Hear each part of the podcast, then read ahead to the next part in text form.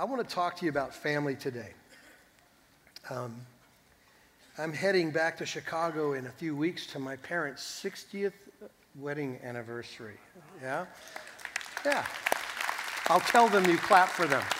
Um, and uh, I was asking the elders on Tuesday if it'd be cool if I went back and took a Sunday off to be at that thing, and they were gracious and said yes. And then they started asking me questions about my family. And I have, uh, you know, six brothers and sisters, and, uh, and they asked about my relationship with them. And I was never really close. Our, our family's not really like super duper tight, you know, no animosity, no tension, just never any dialogue. I don't know if it was a cultural thing. Um, didn't know my brothers very well, and and so I, I when I was telling them how what kind of um, distant it is, I could tell they were feeling weird for me, and I kind of started to feel weird too. But um, but to to be honest, there's no problems. It just never was anything different, and and then I started to think through this week about family, my family, and, and thought about uh, my immediate family, my wife and my kids, and thought, man, it's awesome.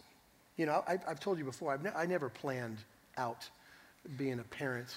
I never even really thought about what it was to be married. I didn't give it much thought. I was fairly superficial, and I lived hour by hour. And, uh, and then I had kids, and family thing happened, and everything starts to rearrange, you know, and, and uh, you start to take stock of your life and, and those particular situations. And gosh, it's other than Jesus in my life, it's probably the greatest joy of my life. It's just so easy. And I hear people lament about different seasons of their kids' life. I never went through any of those. Um, my wife might disagree, but I never had any problem. There wasn't anything like terrible twos. There was never any issues as baby. There was never any issues. I loved that stage. I loved them becoming men. I love the tension of men becoming men in the same kind of space, you know, where you fight for what you think is true and right for you. And I, I love the fact that we are friends now. I love that. It's all changed. And, and, uh, and I would say probably, uh, again, apart from maybe Christ and the church, and we'll talk about that a little bit today, that it's, it's such a great joy for me, you know, and, and, uh, and it's really good for my health. To be fair, I couldn't imagine what it would be like if I lived in the environment that I grew up in. Like if I didn't know my children or they didn't know me and we didn't have things in common, I, I, that would be weird. And, and I probably wouldn't be uh, um, as, as uh, normal Maybe some of you disagree with that. Anyway, um, but it made me think about um, us, and specifically how the Bible terms us as a people. It uses terminology like body, family, church, the bride, and and. Uh, and I want to draw a connection between what it's like for us to experience this r- real family, husband, wife, children, and the joy and the health of that, and then how we experience the one another's in a context like this called the church.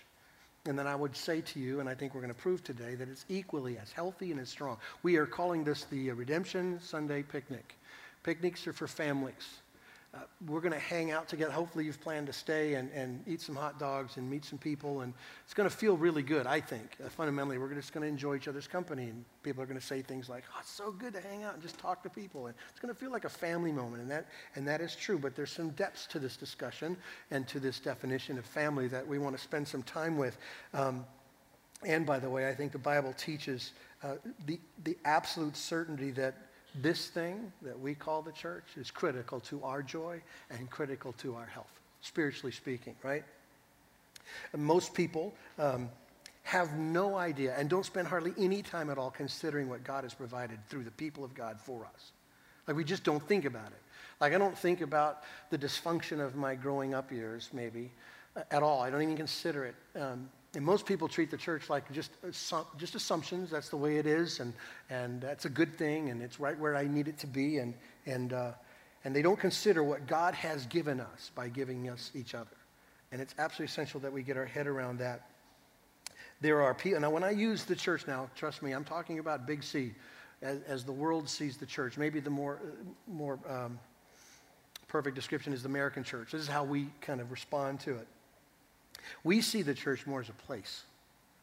Like the church is over there at Elliott McQueen. That's the church, right? And we go to the church. When do you go to the church? When I want to.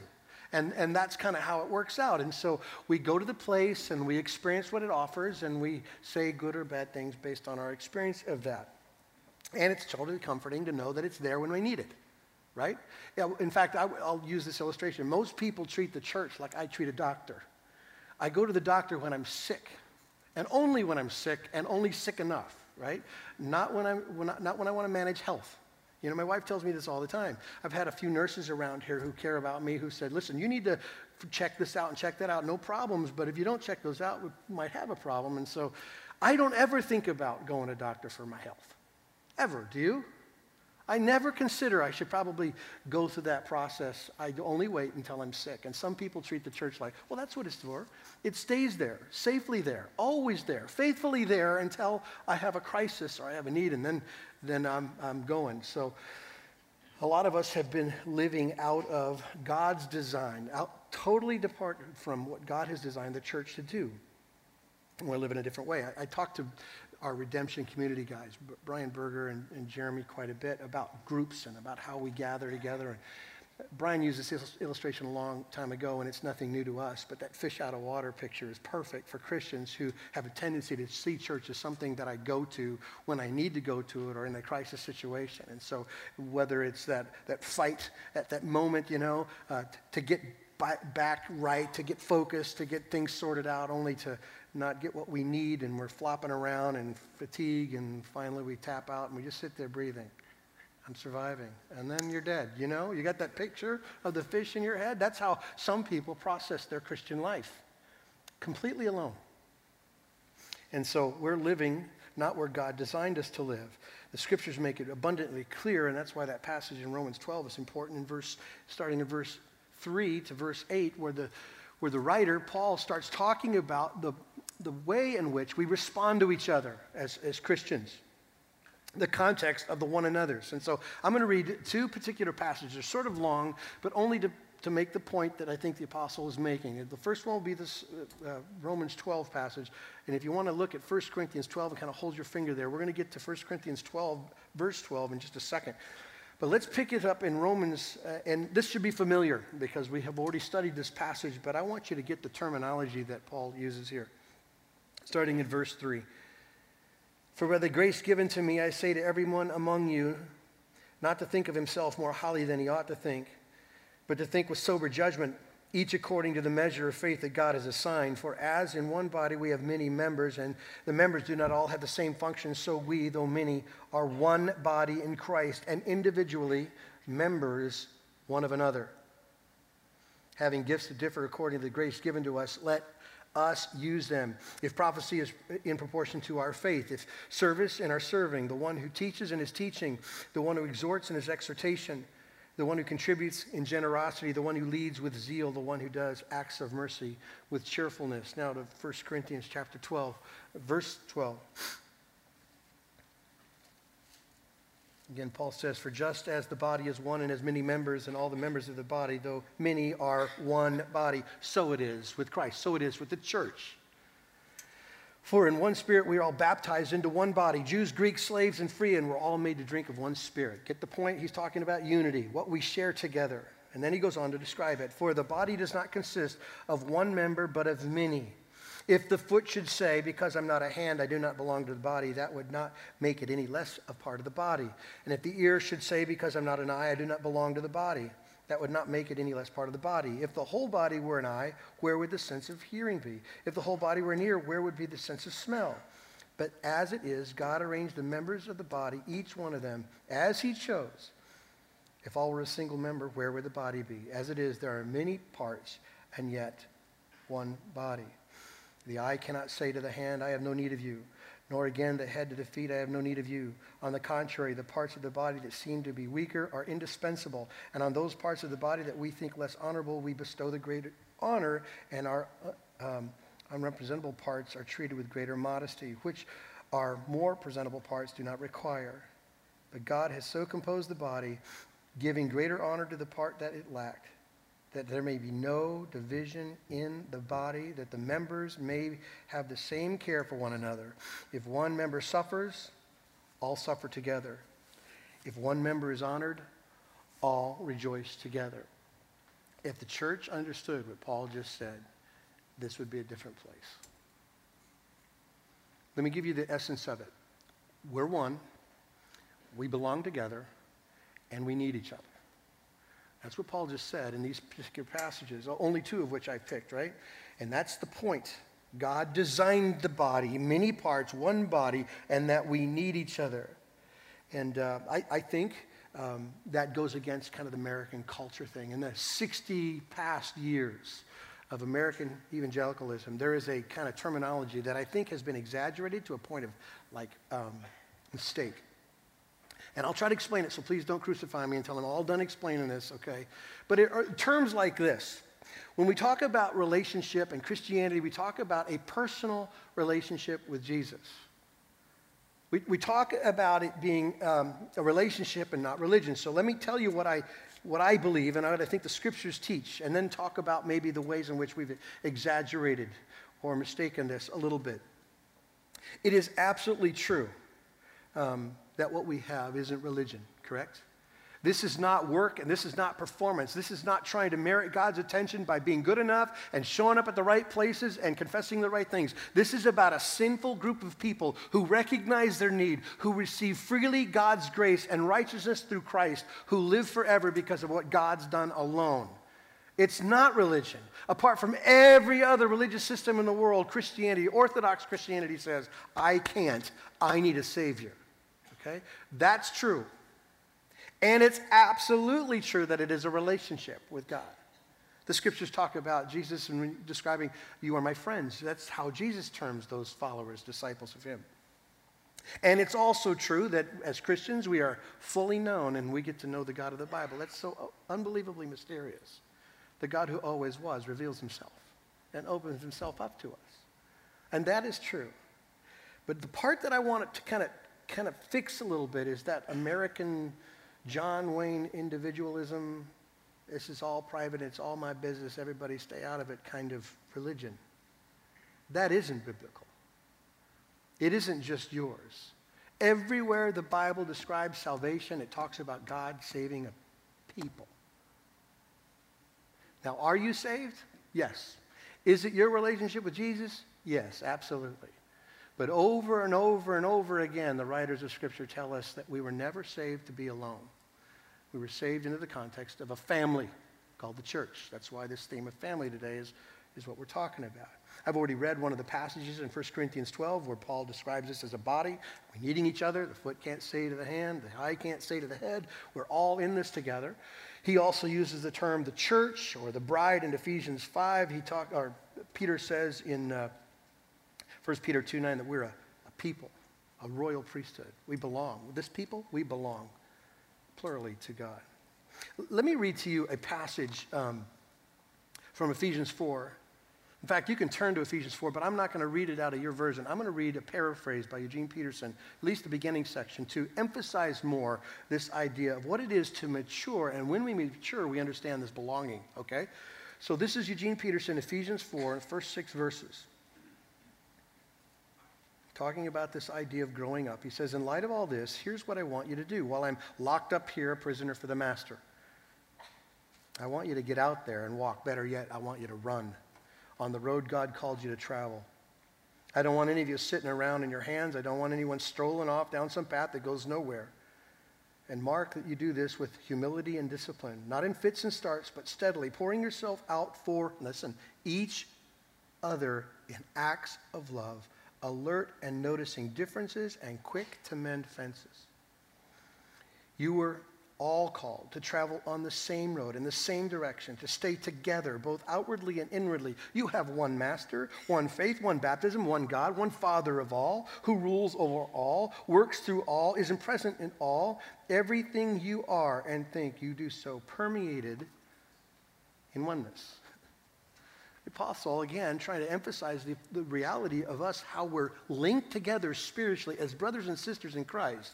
We don't do this alone at all. We're not designed to live it out on our own. And here's why. This last half of Ephesians chapter 4. Now, you have turned to Ephesians 4, right? So we're going to read verse 11 through verse 16. Paul talks about this reality that the whole body is responsible for the growth of the whole body.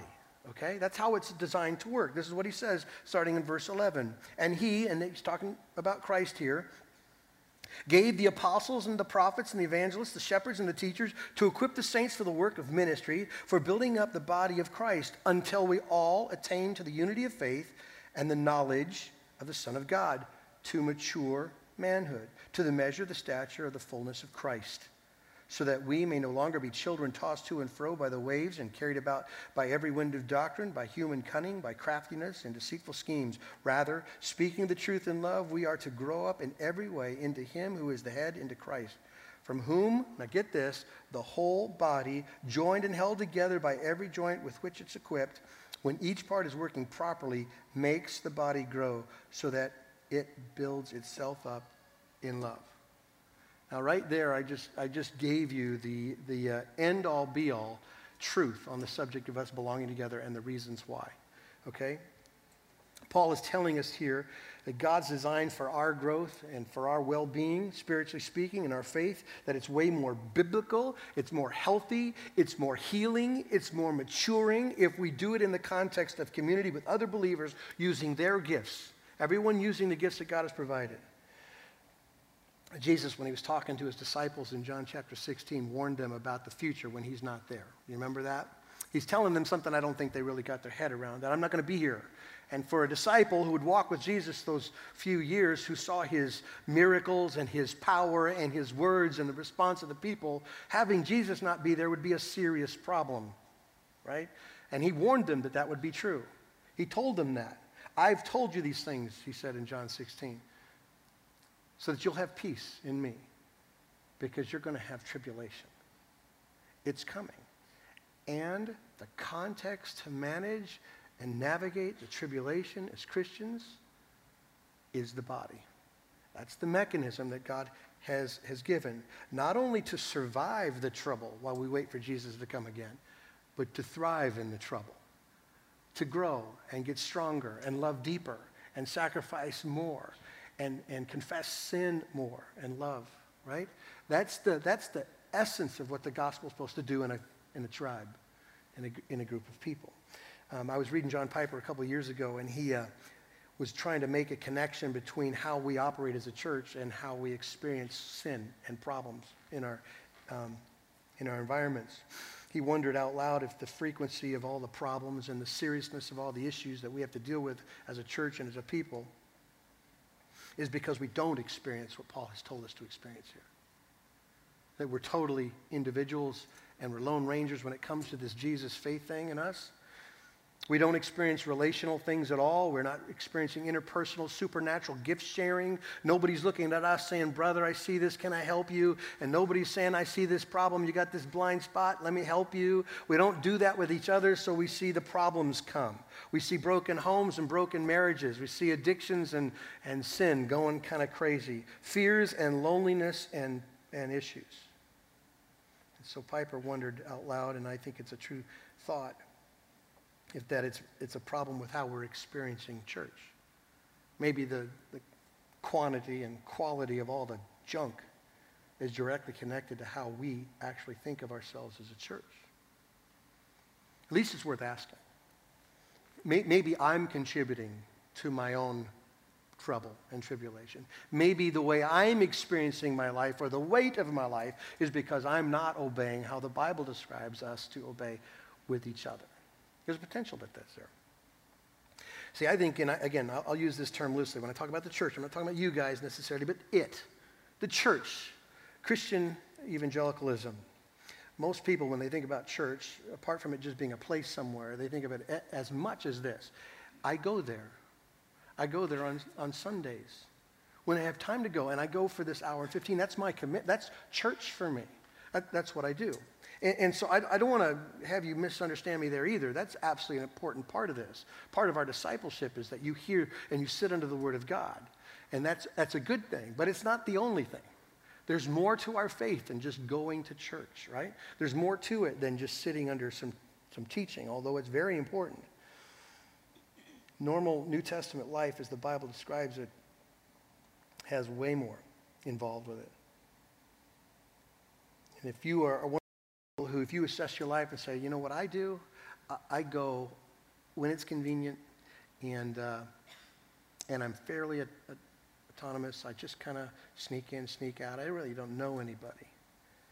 Then I'll tell you how it shows up in the church.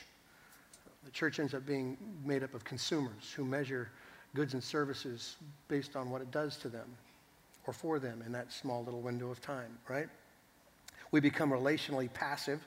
We don't seek others out. We don't use to, look to use our gifts. We're sitting it out. Other people do that. And we think of the church as a professional organization that fills in all the gaps where I have wandered off. That's what they do. That's how that works. So, if we've read this passage correctly, and I think we have, according to Paul, if God designed the church to minister according to the gifts that it's given, okay, and we're to minister to each other towards everyone's growth and maturity, then it seems to make sense then that there would be unbelievable dysfunction if we weren't obeying this. Right?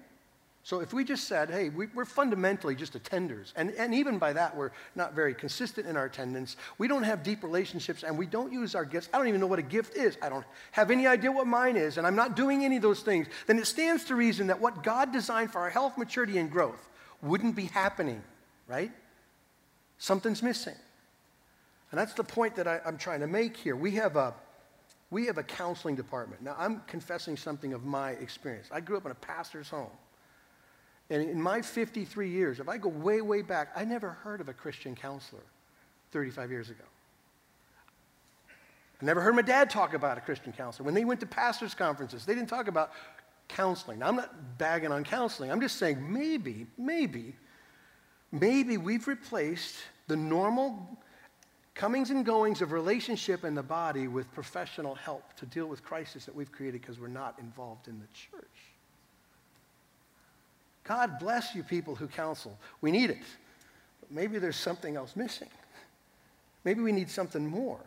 I, I, know I meet with the pastors on a regular basis, and they're busy too, and they're meeting with people. And every time they meet with people, I hear these wonderful stories of growth and, and people understanding and seeing the gospel. I love all that. And then you just have to ask yourself the question why does that work? Why do people who sit under like counseling, why does that work? Here's why because it's the exact thing that Paul says here that we're to do to each other. Of course it works. It's person on person care. It's, it's, it's calling out sin and praying for another brother. It's bearing up another's burdens. It's consistent. It's biblical. It's caring, right? Of course it works. That's why God invented it for us. So, if we choose to see this passage and say, okay, wait a minute, there's got to be a department for this, right? then the church has to do a lot better job of putting together programs to meet the people's needs. Because all we should do, if this is somebody else's job, all we should do is put together platforms and programs and people who will be professional carers for you.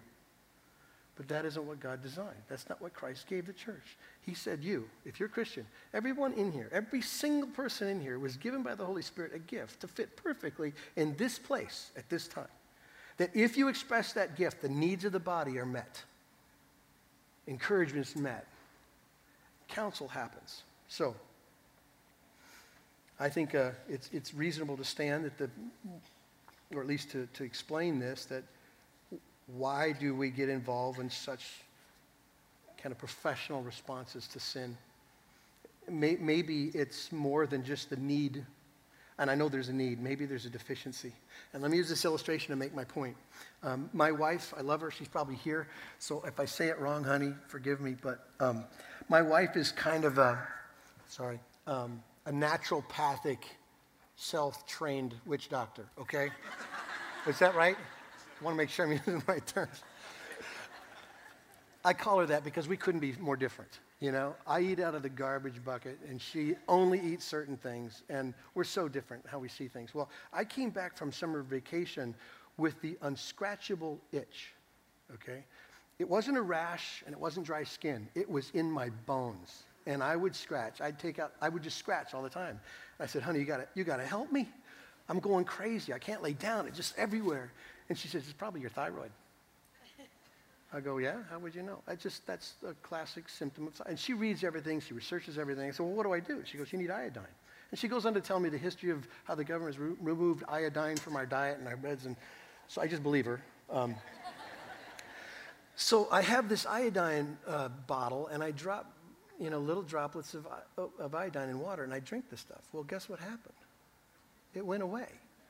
Now, I'm not certain I'm going to give her the credit for that yet, because because it could be just coincidence. Timing was perfect. but what if, okay, this is the illustration. What if I had a deficiency of iodine? What if? What if my problems weren't solved by a sharper object? What if what I needed was iodine to supplement my thyroid, that whatever, whatever, you know? You get the point I'm trying to make?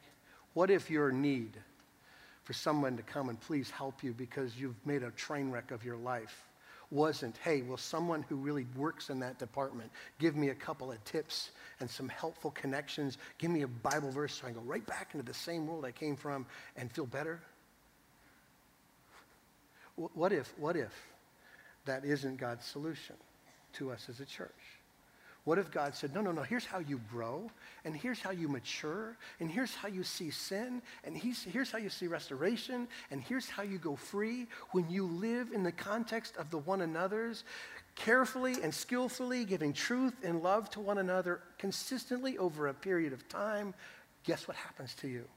You grow up into Christ.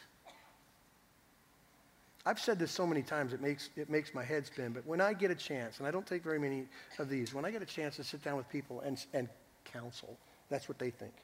First thing, almost the first thing I say to them is, I'm not a professional. You know that, right? I'm just a guy. I'm just a guy.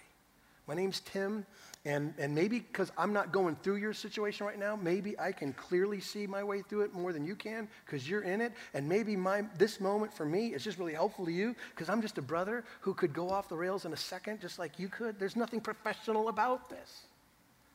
And maybe every one of us, every one of us in this place, if we got busy just giving the gifts away and giving the heart away and loving people and using truth, maybe maybe suddenly all the cataclysmic problems of our church kind of shrink down to proportional size, right? And we start to grow up into Christ. I, I want you to see verse, uh, verse 16 because the power is in this one verse of what Paul has been saying. First of all, I want you to see the first kind of thought is he says, from Christ. He's referring back to the subject of verse 15 when he leaves us with the thought of what Christ is doing. He is the head of all things. He says, from Christ. Now get this point. Get this. Jesus' invention is the body. So if you're sitting here going, I've got some problems, I've run in some knuckleheads in the body, and I'm not certain I want to put myself in harm's way again. I got it. Got it. We're all sinners. But, but this invention of the one another's, the body, is Christ's invention. He's building his church, and he's using his church to bring kind of those ministries into it. It's his power, right? It's Christ who invades it with preaching and teaching and care and relationships and gifts. Amen? Understood? Now I want you to see the structure of this because it just makes it plain how this is going to work or not work depending upon our obedience. The subject of the sentence is the whole body. You see that little phrase there in the beginning of verse 16? The verb or the action is at the end where it says makes the body grow. Do you see that? Now, do you want to see the connective tissue between the two of those things? If we're going to see the whole body making the body grow, here's what he says when each part is working properly. So let's paraphrase this whole thought, okay? The whole body, everybody, causes the growth of the whole body, everyone, when we're busy doing what God has designed all of us to do. So, has God provided for our growth and our maturity? Yes or no? Yes. And has He not also designed how that should happen? And it's called the body, the family. Amen? It's us together. So, if we're going to be healthy and if we're going to be whole, if we're going to be the picture of what Christ uh, painted for us, then it's dependent, absolutely dependent on each one doing our work, each one using our gift. You, you can't be the exception to the rule because God has provided for us. We're a church of 27 to 3,000. There's a lot of work to do, there's a lot of people to care for. Everyone, everyone needs to give of themselves. Those gifts be a part of the family, and we will grow up into Christ. Amen? Amen? So, redemption is a big place. Redemption, Gilbert specifically, is a big place. And if I'm making an, an, assessment, I'm pretty happy what I see. I'm excited about today. I'm sitting in the back. There's a TV screen in the back, and so I get to watch the worship leaders, and I get to hear you guys sing. And, and I thought to myself, man, that's pretty doggone good. What they're doing right there is pretty good. And I went outside, and there was men out here setting up grills for you, and flags and tables and food. I thought, that's pretty good. That brochure the guys designed is pretty good. We've got programs everywhere. Student ministry, I'd say it's probably the best in the state. I really believe that. I think there's things going on that we could look at and go, don't change anything because it's awesome. It's just really good. And, and maybe we could make the mistake of thinking the programs we put on or the things in which we, we express ourselves are, are the way to give ourselves. That if we just continue doing those things, thousands and more people will just keep showing up, and that's good enough. And, and I would tell you there's a possibility that thousands of people could call Redemption Gilbert their home, and we could still be a very sick place because there's a deficiency. And the deficiency is that we, the people of God, are not living in the context of community, sharing our gifts with one another as a family Amen? Family is for our joy and for our health, and that's true. So, can I, can I leave you with a couple things to consider? Um, briefly, Matthew 28, most people would look at it and say, well, that's the missions passage, and it is. I get it. Go and make disciples of all nations, baptizing in the name of the Father, Son, and the Holy Spirit, and teaching them to obey all that I've commanded you. But, but I'm going to lean more into the discipleship model. Discipleship is an ongoing thing that happens all the time with all believers. So you need to have an answer to this question if you're going to obey that text. Who are you following? Who is following you? Who, who is pouring into your life as a discipler, and who are you pouring into as a disciplee? You get that point? This is an ongoing thing. You never arrive in the Christian life. You never get to the point where I've got enough. I need no help. We are always in the context of one another. So simply ask yourself that question today. When you leave, Am I engaged with someone else? Are they engaged with me? Here's the second thing I want you to keep uh, in mind that you can't obey the Bible and neglect the majority of what the Bible says, some 50 passages on the one another's. If you choose to say, I'm not going to do those, church is going to be a destination and it's going to be an hour and 15 once in a while, then I'm going to suggest to you that these imperatives, these commands that Paul and the other apostles gave the church, the one another's, of praying for one another, encourage one another, meet each other's needs, you can't obey it. Like you're willfully choosing not to obey the text. And then let me finish with this. Um, I want you to take a step. Some of you are just amen in this whole thing because you're already connected at, at the body life level and you go, I can I could tell the illustrations of its advantages. And some of you aren't, and I'm, I understand that. And I also want you to know that there's many, many ways in which to do this. Like I come here uh, early many mornings and I walk into the commons and there's a group of men. I don't know how they found each other. I don't know why, but they're sitting around tables with books open and they're talking about Jesus and how this Jesus thing affects their life. And I go, that's it. Whatever it is, that's it. You know, Wednesday morning there's a commons full of women who are sharing life and, and the gospel with each other. And I go, well, that's it. So it can happen anywhere all the time, but most people aren't necessarily that organized to make it happen anywhere all the time, nor are they that um, aggressive in taking initiative. So therefore, we put on, as a church, we put on ways for you to connect called Redemption Community, small groups. And, and you might be new to, to redemption, and so you don't understand what it is, but it's really a way in which we can put you in the context of people to watch that over time happen in your life. And so I know some of you would be encouraged to be a part of that. Uh, I know uh, Brian and Jeremy, our redemption community pastors, are going to be at the info desk as we dismiss. And as you're going out to the picnic, if you'd stop there, if, if God is moving your heart, you go, I want to belong, I want to connect, I need the help, and you're convicted that the scriptures provide how that happens, then come and join us. There's room for everybody. We have, we have um, Launch Point, which is a way in which to kind of get connected in groups really well. And we have Starting Point, which is a way to get to introduced to our church. Both of those would be great things to be involved with. I'm excited that you're here. I love you people. There, are, there is, by the way, mm, 13 to 1,400 people currently in small groups, 280 leaders, and um, 107, 110 small groups in our church from junior high all the way to adult. That's pretty good. It's pretty good. So if there's only one of you out there who's been managing your spiritual life all alone, come on in. Be a part of the family. Amen? Let's pray together. God, I thank you for Jesus, and I thank you for this simple but profound truth that you have created us and recreated us in Christ to belong to you and each other. God, help us obey this passage. We pray this in Christ's name. Amen.